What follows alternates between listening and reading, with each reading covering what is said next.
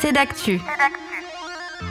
Le magazine d'actualité, tous les jours sur Radio Alpa. Radio Alpa.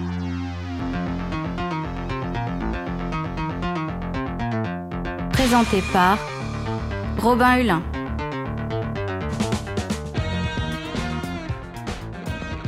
Bonjour à tous et bonjour à toutes et bienvenue dans ce nouveau numéro de C'est d'actu.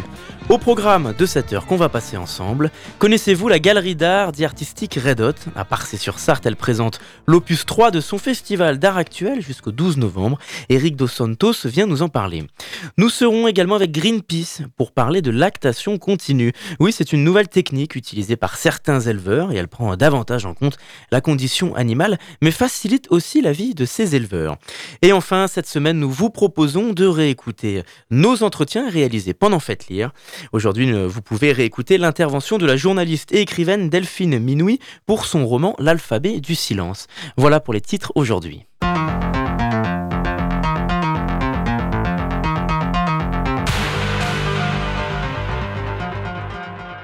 Bonjour Eric Dos Santos. Bonjour Robin. Merci d'être avec nous. Vous êtes directeur fondateur de la galerie d'art et artistique Redot à Parcé-sur-Sarthe. Et jusqu'au 12 novembre, vous présentez le festival d'art actuel Opus 3 avec de nombreux artistes différents. Alors avant de s'intéresser d'un peu plus près à cet événement et de, parler du programme, est-ce que vous pouvez déjà nous présenter plus en détail cette galerie d'art? Alors plus ça va, plus on dit que c'est une galerie d'art cachée au milieu des bois. Euh, cachée parce qu'il faut, il faut la trouver. Et euh, on aime dire que la découvrir fait partie aussi de l'expérience que l'on on, se donne à soi-même lorsqu'on vient euh, la visiter. Donc nous sommes au milieu des bois dans la campagne de Parcé-sur-Sarthe, entre Sablé-sur-Sarthe et La Flèche, et entre Le Mans et Angers pour les grandes directions. Et cette galerie est ouverte suivant deux, deux, modes. Le mode principal qui sont des rendez-vous privés, donc il suffit d'appeler, d'envoyer un SMS, un email, et puis vous réservez un créneau et pendant deux heures, la galerie vous appartient. Euh, j'aime dire, c'est comme aller au cinéma où on est tout seul dans la salle. Eh ben, on vous permet en fin de compte d'avoir la galerie pour vous tout seul pendant deux heures et euh, où on peut vous accompagner ou bien vraiment vous laisser euh, tout seul à visiter et à, vous émouvoir avec l'ensemble des œuvres. Et puis de temps en temps, on fait une ouverture publique, on aime dire sans rendez-vous, et entre autres, c'est le week-end prochain, le 28-29 euh, octobre, de 10h à 18h, où là, vous venez comme vous êtes, et euh, de 10h à 18h, vous pouvez venir visiter la galerie euh, librement. Est-ce qu'on peut parler un petit peu de la, genèse de ce projet? Qu'est-ce qui vous a motivé à ouvrir une galerie d'art dans ce coin du département? alors, on va faire court. Euh, avec mon épouse, mon épouse est artiste peintre et on est originaire de Paris où on a vécu 25 ans. Et puis, euh, moi, j'ai eu une vie tout autre avant. J'étais euh, patron d'une start-up dans le domaine du logiciel, du SaaS, on va dire des choses assez loin de là. Mais en parallèle de ça, je suis marié avec une artiste et on est collectionneur d'œuvres d'art. Et je m'étais dit que si les choses se passent bien avec cette start-up et si euh, on peut euh, s'en sortir après l'avoir vendu. Entre autres, on l'a vendu en, Californie, une société euh, cotée en bourse. Et donc, on a pu changer de vie. Et l'objectif était euh, de euh, plutôt se concentrer sur l'art et dans un lieu historique. Donc on a, on a visité beaucoup de lieux. Il fallait un grand atelier pour euh, mon épouse, il fallait des bureaux, il fallait un grand bâtiment pour faire une galerie, il fallait, on voulait des, des, bâtiments un petit peu historiques. Donc le cahier des charges était, était assez fort et c'est Parcé qui a gagné. c'est le lieu, on a visité 30 lieux pour la petite histoire et c'est Parcé qui a, qui a gagné. Et dans un des, des quatre bâtiments qui constituent ce lieu, ben, on a construit cette galerie avec l'objectif de, proposer une expérience différente aux collectionneurs et aux amateurs d'art, puisque la galerie vous appartient pendant, pendant deux heures, et tout ça dans un cocon de verdure et euh, dans, un, dans un endroit où on cultive un peu la biodiversité, donc des choses pas désagréables. Ce lieu, justement, il a une histoire particulière? Qu'est-ce qui a, qui a, motivé ce choix? Oui, alors ce, lieu devait rentrer dans un cahier des charges euh, assez complet, hein, avec plein de critères. Et, euh, mais s'il a, a, une petite histoire, c'est qu'il est, il est né en 1480 à peu près, et avec deux grandes constructions, une au 15e siècle et une au 19e siècle. Et c'était un lieu euh, voué à l'agriculture. Donc on, on, est dans un lieu où ça a beaucoup travaillé. Par exemple, il y avait encore, il y a 30-40 ans, trois fours à pain il en reste un. Il y avait trois puits, il en reste deux. Donc on, pense que c'est un lieu où ça a énormément travaillé. Et le bâtiment qui est devenu la, galerie était une écurie qu'ils ont construite en 1870 et dans lequel où il y avait des chevaux euh, qui servaient, on va dire, à l'agriculture jusqu'à l'arrivée des tracteurs. Et comme dit un voisin, tous ces bâtiments ne sont plus du tout faits pour l'agriculture. et donc, ben, de, créer un lieu d'art, un centre d'art, une galerie dans ces bâtiments qui ne sont plus faits pour l'agriculture, ben, c'est une manière de, de les remanifier pour peut-être 100 ans maintenant encore. Justement, quand on découvre ce type de bâtiment pour installer une galerie d'art, est-ce qu'on prend en compte aussi la lumière, les jeux de lumière? Comment adapter ces œuvres d'art à, tout ça? Je pense qu'il faut être fou, Robin. Vous attendiez à quelque chose de réfléchi de ma part, avec du J'ai essayé. Vous avez essayé, mais je ne vais pas être hypocrite avec vous. je pense qu'il faut une petite dose de folie, parce que le, bâtiment, vous voyez, a même failli s'écrouler pendant les travaux. donc, on était loin de la galerie d'art. Par contre, on, on a gardé vraiment l'authenticité de 1870, euh, les sols en pierre, les sols en briques euh, sur lesquels les chevaux ont été. Bien sûr, on, a, tout rectifié, tout ce qui était, on va dire, abîmé, entre autres par les, par les, sabots des chevaux. Euh, et on a rajouté du verre et du métal, entre autres une passerelle en verre qui relie les deux parties du premier étage, qui, qui sont des matériaux relativement nobles. Et quand on n'en abuse pas, la pierre, le bois, et vous rajoutez le métal et le verre, ça s'associe bien. Il y a cette part de, folie d'inattendu finalement qui contribue à l'art, selon vous? Oui, oui, oui, oui, oui. Je pense que pour, euh, pour bien mettre en avant euh, l'émotion des œuvres d'art, euh, il faut sûrement un bâtiment voilà, qui soit un petit peu artistique et qui soit là pour les réceptionner. Ouais. Il faut qu'il y ait un mariage entre le bâtiment, les murs, la chaux, les pierres et puis, puis les œuvres. Oui. Est-ce que plus globalement, selon vous, ça permet aussi de proposer une offre culturelle dans ce coin du territoire, en Sarthe? Oui, on a certains de nos, de nos amateurs d'art, de nos euh, collectionneurs qui, euh, des fois, nous, nous disent euh, on, est ravis que vous soyez venus en Sarthe. Je pense que c'est le plus grand compliment qu'on puisse nous faire. parce qu'on a su apporter, je pense qu'on a su apporter des expositions de la qualité des expositions des galeries parisiennes ou de Londres, de Bruxelles. et puis, par contre, dans l'expérience, c'est tout à fait différent, puisqu'on vous accueille, euh, vous, euh, vous êtes en plein milieu de la nature, il y a même des pans qui peuvent venir un petit peu euh, suivre, suivre votre, votre, votre balade par l'extérieur. je pense qu'on rajoute une expérience qui, qui est difficilement possible en ville, par exemple. Donc on, va parler plus en détail de Opus, Opus 3 mm. jusqu'au mois de novembre. Déjà, qu'est-ce que c'est Opus? Vous en aviez parlé il y a quelques mois sur notre antenne, mais mm. des versions précédentes. Alors on a eu Opus 1, Opus 2 euh, pendant au printemps et en été, qui étaient euh, deux expos.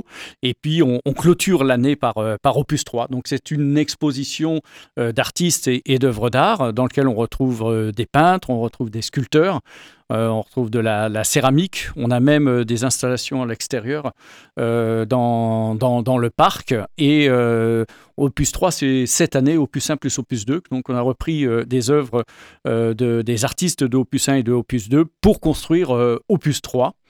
où on a complètement tout remanié, la, scénarisation, la scénographie de l'accrochage de Opus 3 par rapport à 1 et 2. Alors justement, plus 3, la scénographie, comme vous avez dit, qu'est-ce qu'on peut découvrir? Alors, vous allez retrouver, euh, c'est vrai que c'est important de le dire, euh, on, a deux, grands types d'artistes euh, parmi nos artistes. le point commun entre ces, deux types d'artistes, c'est qu'ils sont tous vivants. Vraiment, ici, vous faites, vous faites passer pas mal de musique actuelle, comme vous dites. Nous, on, parle d'art actuel, c'est-à-dire des, artistes vivants. c'est important. Et dans ces deux types d'artistes, ce sont, ils sont aussi les deux exigeants avec leur pratique et les premiers, ce sont des artistes qui sont euh, connus, reconnus, collectionnés dans les galeries, euh, dans les magazines euh, d'art. Et les deuxièmes, ce sont des artistes qui ont la même exigence que les premiers, mais qui ne sont pas connus que pour des mauvaises raisons, parce qu'ils n'ont pas osé pousser la porte d'une galerie, parce qu'ils habitent au fin fond euh, d'un endroit et ils n'ont pas osé euh, euh, venir présenter leur travail dans des villes. Et un de nos métiers, c'est aussi de découvrir l'exigence de ces artistes et de les présenter au même niveau sans les différencier avec les artistes qui sont déjà dans les circuits des galeries des collectionneurs. Et c'est toujours intéressant de voir la réaction du public, des amateurs d'art, des collectionneurs, des, du public tout simplement, par rapport à, à des gens qui sont déjà euh, connus par rapport à d'autres artistes qui ont la même exigence mais qui ne sont pas du tout connus, dont c'est la première exposition en galerie. Et dans votre manière de procéder, de sélectionner, il y a un profil et une identité artistique qu'on peut retrouver entre ces, ces différents artistes? Alors, je, dirais que euh, un mot qui, qui, est complètement interprétable, c'est euh, l'exigence dans le travail.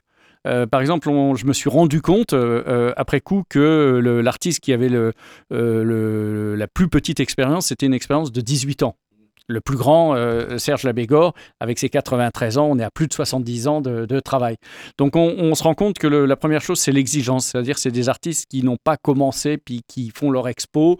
Euh, c'est des gens qui ont jeté beaucoup de choses, qui ont euh, évolué, qui ont, où on peut voir, suivant les années, l'évolution en fin de compte, et cette exigence qui fait que, l'émotion, que la, facture est beaucoup plus forte par rapport à ce qu'il était il a 10 ans. Donc je dirais le point commun, ils sont vivants, ils sont exigeants, et ensuite, euh, bien sûr, on est euh, sûr de l'art actuel. Hein, ça va de soi. Mais justement, sur l'art actuel, au-delà de, de, choisir des artistes vivants, quelle est votre façon à vous de, définir l'art actuel? Est-ce que c'est aussi une manière d'aborder la société différemment dans les œuvres qu'il y a 20 euh, ou 25 ans? Oui, je pense. Je pense que euh, dans les artistes du 21e siècle, hein, si on parle d'art actuel, on, va laisser euh, tomber le 20e, euh, je, trouve qu'il y a une très, très, très grande diversité d'écriture. Euh, d'un artiste à l'autre. Souvent, quand on est au milieu de, la visite, euh, lors des rendez-vous, j'aime dire, euh, ben, quand on parle de, que, l'homme, de, la diversité humaine, vous savez, grand sujet, à mon avis, vous devez traiter souvent le sujet ici, ben, je trouve que les artistes démontrent qu'on est vraiment très différents les uns des autres, parce que quand on voit le, Actuellement, il y, a, à peu près 25-30 artistes dans la galerie pour Opus 3, mais c'est 25-30 écritures complètement différentes l'une de l'autre. Et je pense que le 21e siècle élargit le nombre et le type, la typologie d'écriture par rapport au, siècle précédent, 20e, mais surtout 19e. Alors par rapport au siècle précédent justement, lorsqu'on parle de, vente, d'art actuel, est-ce qu'aujourd'hui dans l'art il y a aussi parfois une forme de, business? Aussi comment interpréter euh, certaines sommes d'argent parfois importantes qui prêtent surtout au débat au sein de l'opinion? Oui, et puis, euh, comme vous l'avez remarqué, c'est des sujets qui sont euh, pas complètement dévoilés. On donne des informations, mais il y a un petit côté secret qui est cultivé, euh, pour être très franc. Aujourd'hui, si on, part de l'art business, des œuvres qui valent plus d'un million d'euros, on est sur des valeurs financières. Hein, soyons très clairs, ça pourrait être de l'or, ça pourrait être, une, une valeur en bourse, mais ça peut être aussi une œuvre d'art qui est beaucoup plus spéculative parce qu'elle peut monter, elle peut descendre, elle peut disparaître. Euh, elle peut du jour au lendemain, en fonction de qui l'achète. Hein. si c'est euh, Bernard Arnault qui l'achète, une œuvre à 1000 passe à 100 000 et puis euh, dans l'exposition qu'il va préparer par la suite, elle vaudra un million. Ensuite, on ne sait pas ce qu'elle va devenir, etc. Donc ça, c'est de l'art business. Je dirais que c'est une diversification de portefeuille financier. C'est pas beau du tout. On n'en fait pas. on passe, mais ça valait le coup de le dire. Et on travaille plutôt avec des artistes qui ont une cote qui est en en, fonction bien sûr des, euh, des, collectionneurs qui les achètent, mais on, va être sur, euh, sur des œuvres euh, en dessous du millier d'euros jusqu'à, pour la plus chère, autour des 18 000 euros. Et alors ce nom artistique, Red Hot, hein, d'où est-ce qu'il vient? Alors, c'est un nom anglais, comme, vous le savez, on est dans une région qui a été anglaise pendant la guerre de 100 ans. Hein. elle a été battue rabattue, français-anglais, français-anglais. Donc, au cas où ils reviennent, euh, ben voilà, on aura déjà le nom en anglais. Voilà, c'est ça. Red Hot, il n'y a pas une allusion ce que vous en voulez, Robin. Il n'y a pas une allusion à un groupe, euh, les Red Hot, par hasard, non, du tout. Non, parce que Red Dot, euh, Red Dot en anglais, c'est point rouge. et vous savez, dans les galeries. un jeu de mots là. Et dans les, dans les galeries, lorsqu'il y a une expo, lorsqu'il y a un point rouge sur une œuvre, ça veut dire vous pouvez l'admirer, mais elle est déjà achetée. Et comme reddot.com était déjà pris, euh, voilà, il a fallu rajouter un petit, euh, un petit adjectif euh, artistique. Et ça fait The Artistic Red Est-ce que vous travaillez en lien avec d'autres acteurs du territoire, comme le Fonds d'art international au Mans, mais pas forcément Est-ce qu'il y en a d'autres? Alors, on est, je trouve que le Mans, il y a pas mal de galeries. Hein. il y a le FIA, avec Lucien Ruby. vous avez la galerie éphémère. Vous avez une, la nouvelle galerie aussi qui s'est montée à côté du FIA. Média, Olivier, excuse-moi. et euh, je trouve qu'on travaille en bonne intelligence parce qu'on a chacun son ADN, chacun sa, euh, on va dire, sa sensibilité et, on a la chance c'est qu'elle est complémentaire. Donc, euh, ben, on est souvent les uns et les autres au vernissage des uns et des autres. Et, ça, je trouve ça vraiment, vraiment bien parce que, vous savez, pour que l'art soit de plus en plus présent, ben, il faut de plus en plus d'acteurs. Solidifier les liens, ça permet aussi de contribuer à l'essor et au développement de la culture en Sarthe moi, je le pense, et puis euh, ça la confirme, parce qu'à force de voir des acteurs euh, qui euh, font des expos, qui font des événements, eh ben, ça met en avant l'art, l'art actuel, donc ça met en avant aussi les artistes hein, et les œuvres qu'ils nous font. Et donc, je pense que c'est une bonne manière de diffuser l'art et le travail des artistes. Alors parlons un petit peu maintenant du programme pour la suite 2024 hein, et ce qu'on va pouvoir découvrir. Alors 2024, ça sera de nouveau un, festival d'art avec trois opus, deux printemps-été et puis un troisième en septembre. On aura beaucoup plus d'œuvres extérieures et d'installations ou de, sculptures monumentales en métal, en bois et, euh, en différentes matières. Et puis on retrouvera deux opus à peu près de 12 artistes. Et euh, quelque chose me dit qu'à l'opus 1, l'artiste Marie Morel aura carte blanche. Ah. Moi je vous dis ça, mais je vous dis rien. Quand on entend carte blanche, d'ailleurs, qu'est-ce qu'on entend concrètement euh, C'est-à-dire que vous lui laissez une liberté totale d'aborder les thématiques qu'elle souhaite? Avec Marie Morel, vous n'avez pas le choix. je pense que c'est euh, une artiste qui... Euh, euh, moi, j'ai tendance, en tant que, collectionneur, en tant que galeriste, à vraiment séparer les œuvres de l'artiste. C'est-à-dire que je, je, veux être séduite par les œuvres avant de connaître l'artiste, pour pas qu'il y ait un affectif, vous savez, qui vienne, comment on va dire, rentrer dans votre lecture lorsque vous regardez l'œuvre. Avec Marie Morel, c'est pas possible. C'est c'est un ensemble. Marie Morel est une œuvre euh, euh, et l'œuvre est Marie Morel. Donc c'est pour ça qu'on donne carte blanche parce qu'on n'a pas le choix. Et enfin, est-ce qu'on peut redonner euh, pour les auditeurs, les auditrices, les informations pratiques si on souhaite se renseigner sur votre galerie d'art? Alors, le, je, vais vous faire la version simple. Hein. Vous tapez dans Google Galerie Parcé-sur-Sarthe si, euh, ou, The Artistic Red Dot, vous retrouverez nos coordonnées. Donc, on est au lieu dit La Sonnerie à Parcé-sur-Sarthe. Et euh, le week-end du 28, le samedi 28 et le dimanche 29 octobre, donc c'est porte ouverte de 10h à 18h. Vous venez euh, quand vous voulez, sans rendez-vous. Et pour le reste, jusqu'au 12 novembre, ben, un petit coup de fil. Vous trouvez notre numéro sur, sur, sur Google, un, un, SMS, un mail, et on fixe votre rendez-vous privé pour visiter Opus 3. Eh bien, merci beaucoup, Eric Dos Santos, d'avoir répondu à notre invitation. Merci à tous, bonne soirée. On va se retrouver dans quelques instants pour la suite de cette actu. En attendant, on écoute Dreamline du groupe Rush. A tout de suite.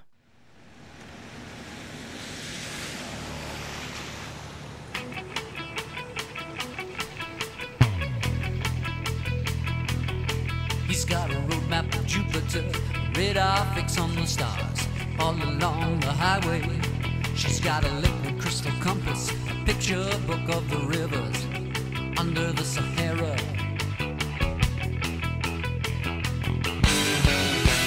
They travel in the time of the prophets on the desert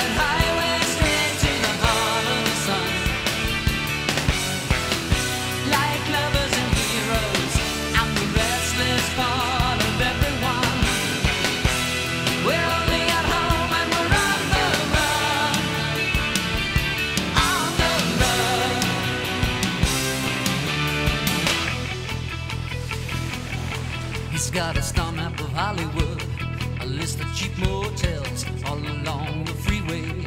She's got a sister out in Vegas,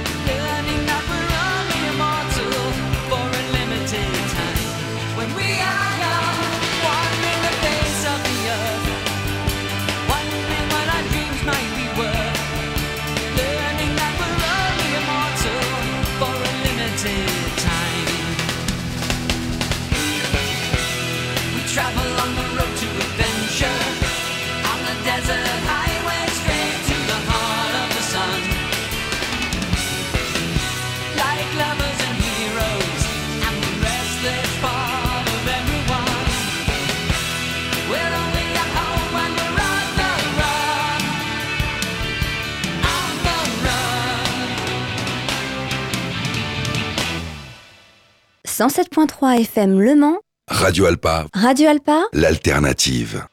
Vous êtes toujours dans l'émission C'est d'actu et dans cette nouvelle partie, je vous propose de réécouter un de nos entretiens réalisés les 7 et 8 octobre pendant Faites lire au Mans. Et dans cette nouvelle partie d'émission, je reçois la journaliste et auteure Delphine Minoui. Bonjour. Bonjour. Merci d'être avec nous. Journaliste et écrivaine, vous êtes reportriste, spécialiste du Moyen-Orient. Vous avez reçu le prix Albert Londres en 2006 pour vos reportages en Iran et en Irak. Vous avez été journaliste pour France Inter, France Info, Le Figaro. Vous avez publié plusieurs écrits. Je vous écris de Téhéran, Les passeurs de livres de Daraya, ou bien sur moi, Nos jours 10 ans divorcés, l'histoire d'une jeune fille au Yémen qui a réussi à obtenir le divorce dans ce pays face aux traditionnalisme, parfois l'intégrisme. C'est des ouvrages qu'on peut retrouver aujourd'hui, puisqu'on peut vous retrouver en direct du Salon du Livre. Et vous publiez donc L'alphabet du silence aux éditions euh, L'Iconoclaste. C'est un roman où l'on suit euh, l'histoire de Goktai Ayla, professeur à l'université, professeur de français. Et un beau matin, Goktai se fait arrêter chez lui. Il est euh, incarcéré, il est un prisonnier politique, un dissident pour d'autres, parce qu'il a signé une énième pétition pour la paix. Et Ayla va décider de se battre pour lui, mais surtout contre l'injustice.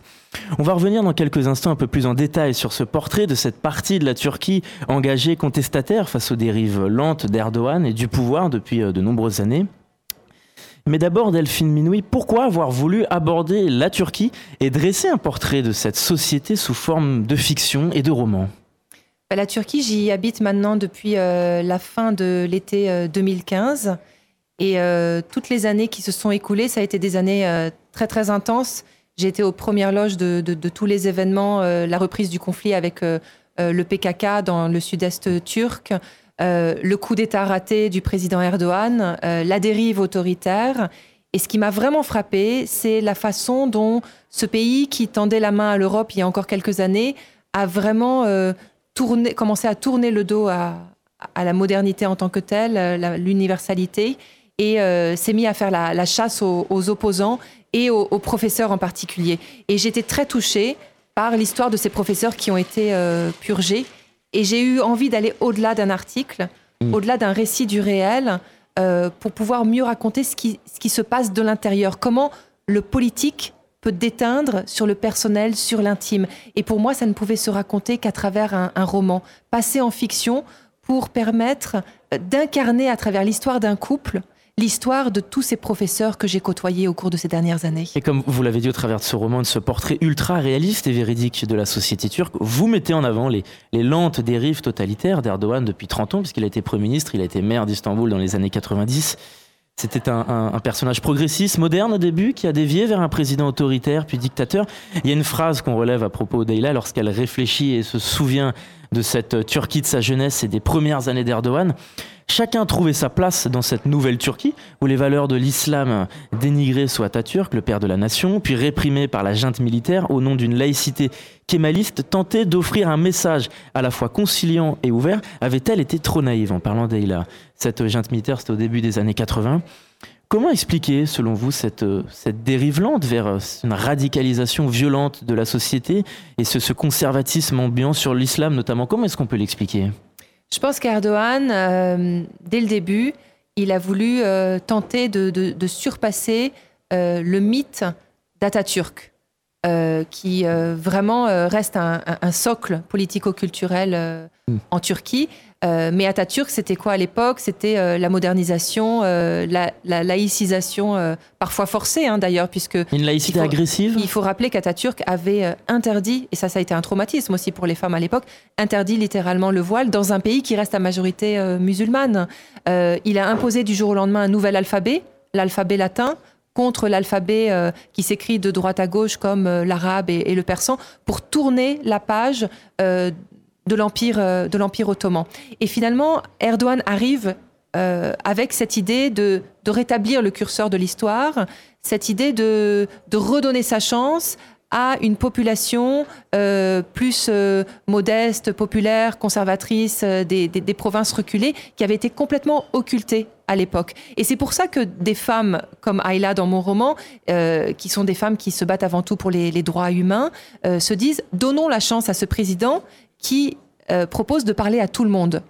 Sauf que progressivement, elle a vite déchanté, parce qu'elle-même, elle a milité à l'époque pour que les femmes puissent porter le voile à l'université. Oui, justement, il y a un passage où elle se souvient que ça crée du conflit avec sa famille. Exactement. Ses sœurs qui, se moquaient presque dans la rue des femmes qui portaient un, foulard. Tout à fait. Et très vite, elle va déchanter, parce que elle qui s'est mobilisée pour cette question-là, se rend compte que finalement, ces valeurs-là vont devenir de plus en plus omniprésentes, vont être imposées contre les, laïcs euh, de, sa propre, veine, et elle va sentir que son espace d'expression va se réduire petit à petit comme, euh, comme peau de chagrin. Et, c'est là que, qu'elle déchante et qu'elle quitte la politique à l'inverse de son mari Goktai, qui est un grand militant, fougueux, engagé, prêt à risquer sa vie, prêt à risquer aussi sa famille, puisqu'il va être obligé de s'en écarter de force quand il va se retrouver derrière les barreaux. Parce qu'il y a une vraie question que vous soulevez au travers de ces personnages. Elle pense au début que son mari a simplement signé par un insolence ou provocation euh, et militantisme, surtout une pétition, mais elle découvre, on découvre le lecteur qu'il y a beaucoup plus que ça derrière cette pétition par rapport à son histoire, sa famille, son père. Le, message, c'est aussi qu'il y a parfois des risques qu'on ne prend pas et qui se retournent contre nous et des risques qu'on prend pour la démocratie et qui finissent aussi par se retourner contre nous. Puisqu'Aïla, on a deux personnages, il y en a un qui a tenté, l'autre qui n'a pas assez tenté, mais qui finit par le regretter, Aïla. Oui, en filigrane de ce roman, il y a vraiment une réflexion personnelle sur le sens de l'engagement, qui nous concerne hmm. tous, même aujourd'hui en Europe, en France. Euh, c'est quelqu'un d'engagé il assume son militantisme, il est prêt à aller en prison, se retrouver derrière les barreaux. Ayla, elle pense plus à, sa famille avant tout. Ils ont une petite fille, euh, Denise, elle pense à, son avenir. Mais finalement, Ayla, qui était apolitique, euh, qui se retrouve à, batailler pour la libération de son mari, elle se découvre progressivement. Elle se relève et elle se révèle et elle devient la, la passionnariat qu'elle n'aurait jamais imaginé être et elle devient malgré elle, alors j'aime bien utiliser ce mot, elle est embarquée en fait, elle n'est pas engagée, elle est embarquée dans l'histoire, elle est embarquée dans la spirale. Et ça peut arriver à nous tous par rapport à, à, des conflits environnants. Je pense à ce qui se passe aujourd'hui en Ukraine, aux portes de l'Europe. À un moment donné, on ne sait pas dans quoi nous-mêmes on peut basculer et, et, et on est surpris aussi par la force de cet engagement qui sommeille en nous et qui va se révéler à un moment donné. Parce qu'Erdogan est arrivé au pouvoir de façon démocratique et par les urnes également. Et il y a une phrase euh, que j'ai relevée assez imagée mais très intrigante qu'Erdogan a prononcée il y a 30 ans et Kayla se passe en boucle dans sa tête parce que selon elle, elle n'a pas assez vu le message derrière. La démocratie, c'est comme un tramway, une fois arrivé au terminus, on en descend. Comment interpréter cette phrase Delphine Minou? Est-ce qu'Erdogan voulait avertir sur la fragilité d'une démocratie? Ou bien sur son processus qui, selon lui, finit par se ternir au fil du temps? Ben, Erdogan, in fine, euh, c'est un véritable animal politique. Hmm. Euh, lui, ce qui le préoccupe, c'est pas l'Europe, c'est pas la démocratie, c'est sa survie politique avant tout. Et au risque de revisiter l'histoire, de manipuler l'histoire, quand il flatte la grandeur de l'Empire ottoman, c'est l'Empire ottoman comme il a voulu le voir euh, lui-même. Donc il y a toujours des calculs politique de la part du, président Erdogan. Et quelque chose qui m'a beaucoup marqué, et c'est la réflexion se font souvent mes personnages dans ce livre, c'est la façon dont il joue avec les mots.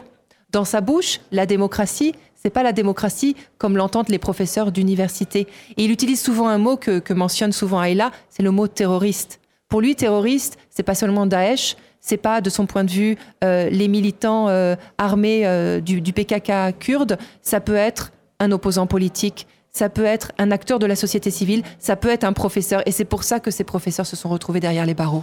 On l'a vu aux dernières élections de mai dernier, Erdogan n'a gagné que de 52%. Déjà, aller au second tour, c'était peut-être inimaginable deux ans avant. Est-ce que c'est le séisme et sa gestion politique de ce séisme qui en sont les seules raisons Est-ce qu'il y a désormais aussi une opposition politique, citoyenne, populaire de plus en plus présente et crédible, selon vous? Alors l'ironie, c'est que euh, avec le séisme, euh, avec la catastrophe économique à laquelle fait face la Turquie d'aujourd'hui, tout le monde se disait ça y est, l'opposition va l'emporter. Surtout que euh, les opposants, pour la première fois, étaient très très organisés, très soudés autour d'un candidat principal, rival, rival d'Erdogan. Alors, Erdogan l'a quand même emporté euh, parce qu'il a su très bien utiliser aussi les ressorts du populisme, il a augmenté les salaires, il a proposé des, crédits avantageux à la, dernière minute, euh, il a énormément stigmatisé euh, l'opposition. En termes de temps d'antenne à la, télévision, Erdogan a eu 60 fois plus de temps d'antenne que son opposant. Alors il a, il a obtenu la victoire. j'essaye de nuancer quand même. C'est une victoire, je pense, arrachée au forceps, Mmh. parce que c'est seulement 52%. Ça vous dit que s'il y avait eu une campagne transparente, si l'opposition avait vraiment pu s'exprimer dans les médias, euh, avoir des plateformes et des tribunes, elle avait toutes ses chances de l'emporter. C'est pour ça qu'il faut toujours continuer à tendre l'oreille par rapport à cette société civile qui n'a pas dit son dernier mot. On est déjà rattrapé par le temps. Merci beaucoup Delphine Minoui d'avoir répondu à notre à vous. L'alphabet du silence de Delphine Minoui, donc aux éditions Iconoclast. On va se retrouver dans quelques instants après une pause musicale et nous serons avec une représentante de Greenpeace en Sarthe notamment. Avant ça, on écoute Feel Good de Gorillaz.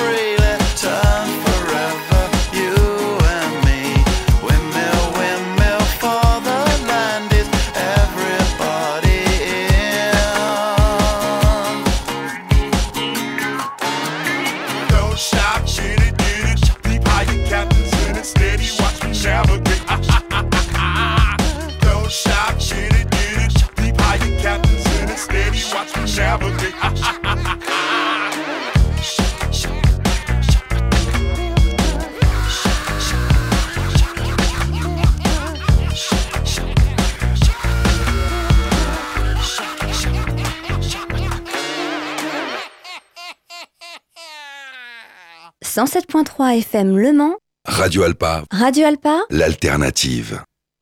Pour cette dernière partie d'émission de Cédactu, nous sommes avec une représentante de Greenpeace en Sarthe pour parler d'une nouvelle technique qu'utili- qu'utilisent certains éleveurs de bovins ou de chèvres. Vous allez voir. Bonjour Marilyn Bervas. Bonjour Roland. Vous êtes euh, représentante de Greenpeace en Sarthe et aujourd'hui euh, vous êtes ici pour nous parler d'un sujet que vous avez abordé, la lactation continue. Donc concernant les éleveurs de chèvres principalement, vous avez fait une visioconférence à ce sujet et le but c'était euh, d'informer sur ce sujet, de de lever des inquiétudes, de répondre à des interrogations légitimes sur ce modèle, peut-être de donner envie de passer à ce type d'élevage. Vous avez rencontré des éleveurs de chèvres qui utilisent cette technique. Alors déjà, pour commencer, pour expliquer un peu au plus vite aux auditeurs, aux auditrices qui nous écoutent, pour commencer déjà, Marilyn, est-ce que vous pouvez nous, expliquer ce que signifie euh, la lactation continue? Alors, la lactation continue, c'est une méthode plutôt employée dans, des élevages euh, de chèvres. Et l'idée, c'est de ne plus faire naître de cabris, de petits euh, chevrons. Ou alors seulement une fois pour provoquer la lactation. Et une fois que la lactation est lancée, en fait, si la traite se poursuit toute la vie de, de cette chèvre, la, la lactation continue. Il y a une différence avec la lactation longue, par exemple? Alors, quand on parle, on- il y a eu pas mal euh, d'essais euh, dans, dans des élevages de vaches euh, en France sur la lactation euh, longue. Alors là, pour le coup, c'est c'est une lactation euh, où en fait, il n'y a pas de gestation, il n'y a pas de petit à venir pendant ce temps de lactation continue.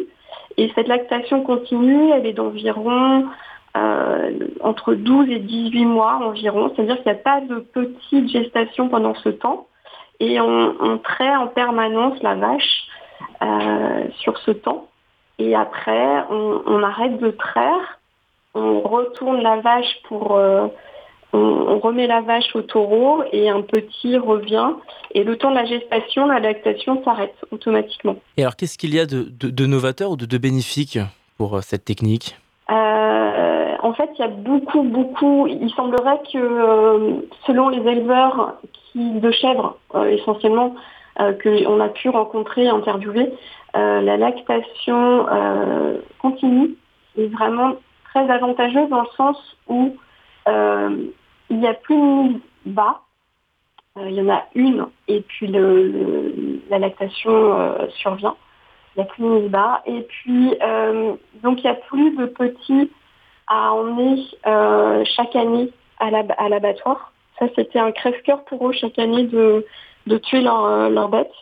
Euh, et puis, ça permet d'avoir un, système d'élevage qui est très serein, très euh, comment dire, très simple, parce qu'en fait, ils ont du lait toute l'année, euh, puisqu'ils traitent, ils traitent une fois ou deux fois par jour. Il n'y a plus de mise bas, donc il n'y a plus de problèmes vétérinaires non plus. Et il n'y a plus de concentration non plus de l'activité au moment du printemps, où en fait euh, l'éleveur est pendant la gestation de, trois mois des chèvres ne fait pas grand-chose.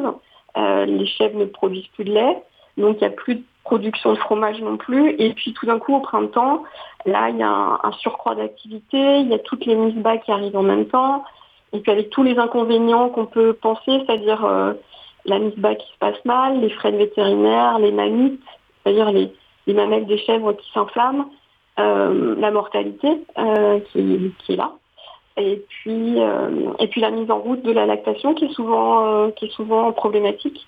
Enfin, voilà, le fait est que euh, cette conduite euh, de- d'élevage, euh, de la lactation euh, en continu, est vraiment une sérénité pour l'éleveur. Et puis, elle a des avantages économiques aussi. Oui, justement, j'allais vous le demander. Il y a des avantages d'un point de vue économique et, et aussi en termes de charge de travail, par exemple? Oui, tout à fait. La charge de travail, en fait, elle est répartie toute l'année. La traite a lieu toute l'année, voilà, tous les jours, une à deux fois par jour. Alors, elle est soit manuelle, soit euh, avec euh, des instruments euh, qu'on connaît. Les deux fonctionnent très bien. Et en fait, oui, oui, il y a un lissage de l'activité vraiment toute l'année. Les troupeaux sont beaucoup plus petits.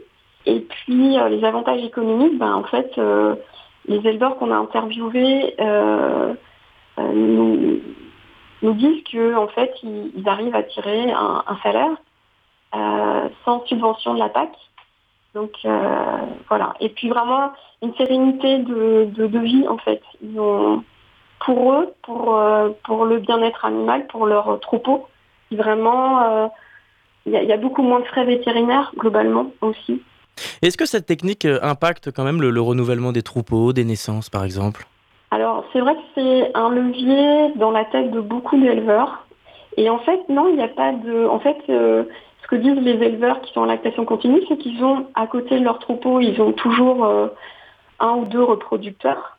Et puis, euh, et puis ils choisissent euh, soit une première mise, une première gestation pour une jeune chevrette, par exemple, ou pour le renouvelle- renouvellement de l'espèce, ils choisissent une, chevrette qui a, plutôt un beau potentiel, qui est, vraiment chouette. Et là, il y a, une décision de reproduire, euh, continuer euh, l'espèce. En fait, non, ça pose aucune difficulté, en fait.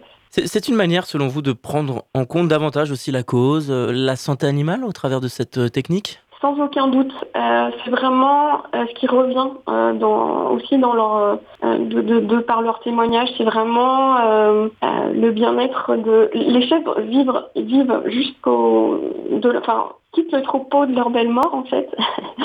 Et ils, ils envoient plus aucune chèvre euh, ni chevreau à l'abattoir. Il y a voilà, les chèvres vivent jusqu'au bout euh, dans le troupeau et partent de leur belle mort et voilà et et euh, oui, oui, et elles vivent, euh, elles vivent en moyenne 15, euh, 15, à- 15 à 20 ans. Donc, euh, alors qu'en moyenne, une chèvre vit en, France dans un troupeau, euh, elle a une moyenne de vie de 4 ans.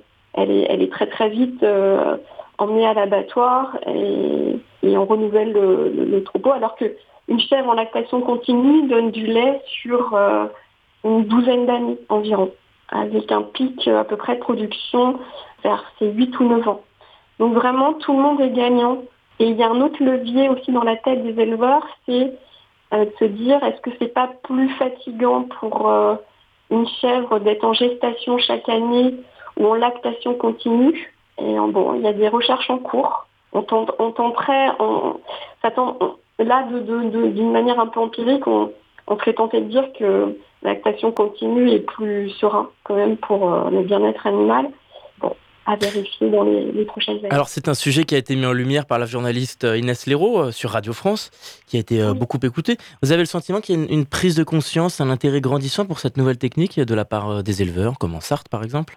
Oui, puisque l'émission Les Pieds sur Terre sur France Culture n'a jamais eu autant d'appels en 20 ans d'existence. Euh, donc le sujet a vraiment passionné, comme nous d'ailleurs, au sein du, du, groupe local. On est plutôt, euh, on est sur des campagnes nationales où on parle, de- voilà, euh, on se positionne contre les fermes usines et le bien-être animal. Et, et cette question là de, de, la lactation continue nous a beaucoup interpellés. euh, elle serait vraiment en harmonie avec, avec le bien-être pour tous, en fait, que ce soit l'éleveur et, et que, que, que, que les animaux présents sur la ferme. Donc vraiment, oui, non, c'est une question euh, qui, passionne.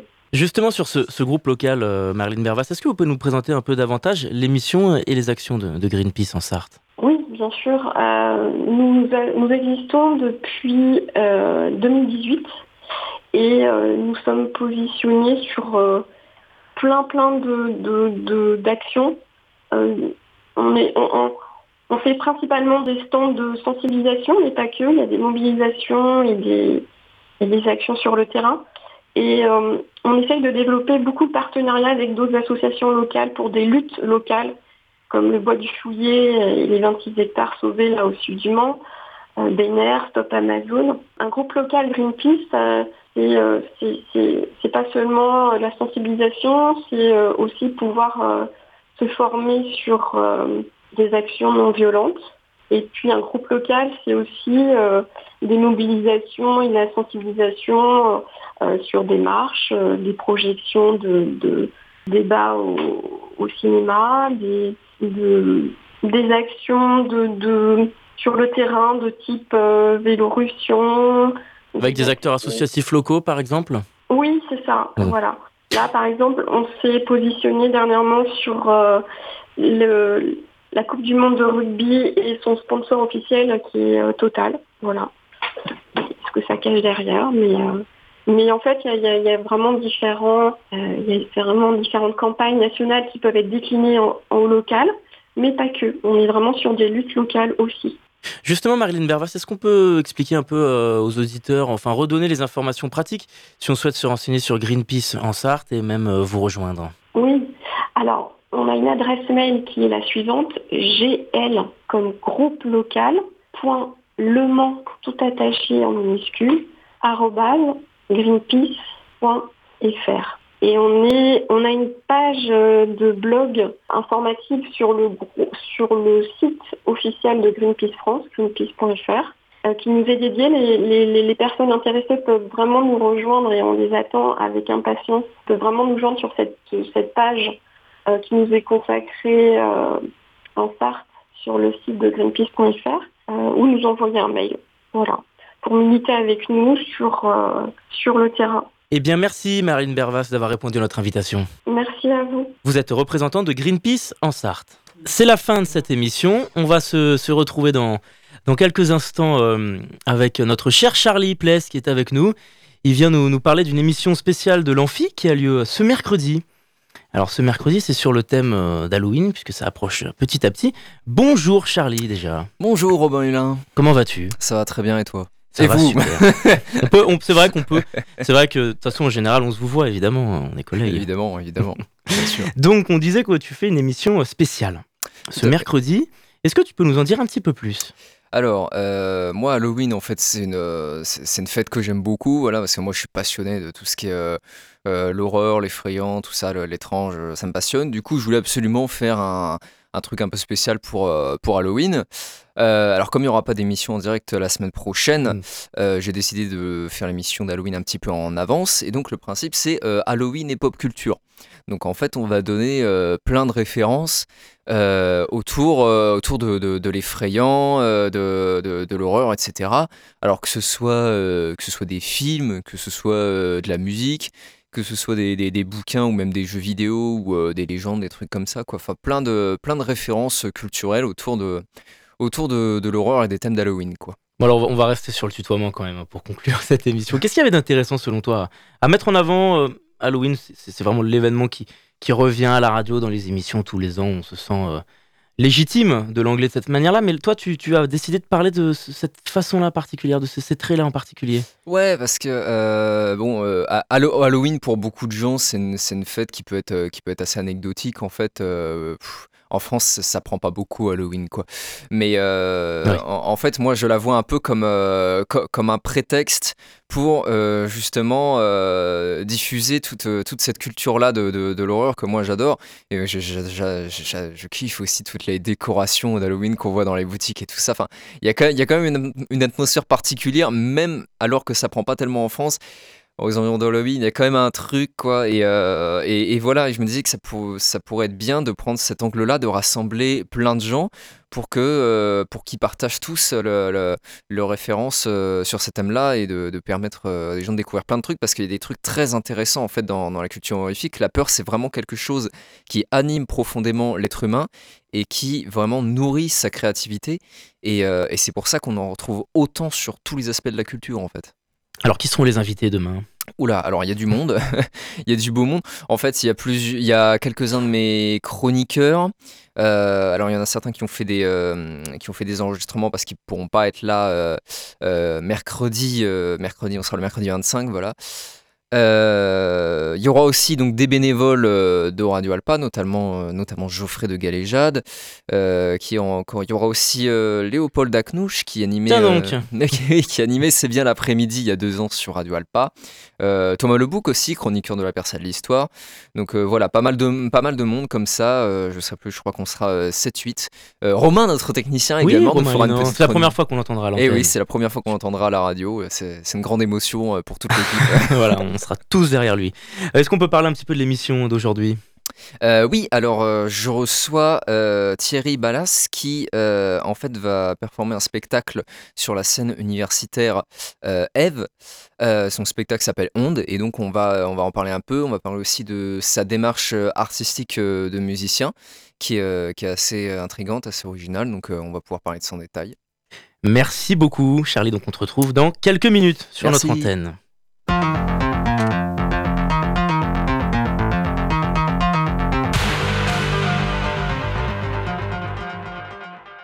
Eh bien, c'est la fin de cette émission. Vous pouvez la réécouter en podcast sur radioalpa.com et sur toutes les plateformes d'écoute. En attendant, je vous dis à très vite sur notre antenne.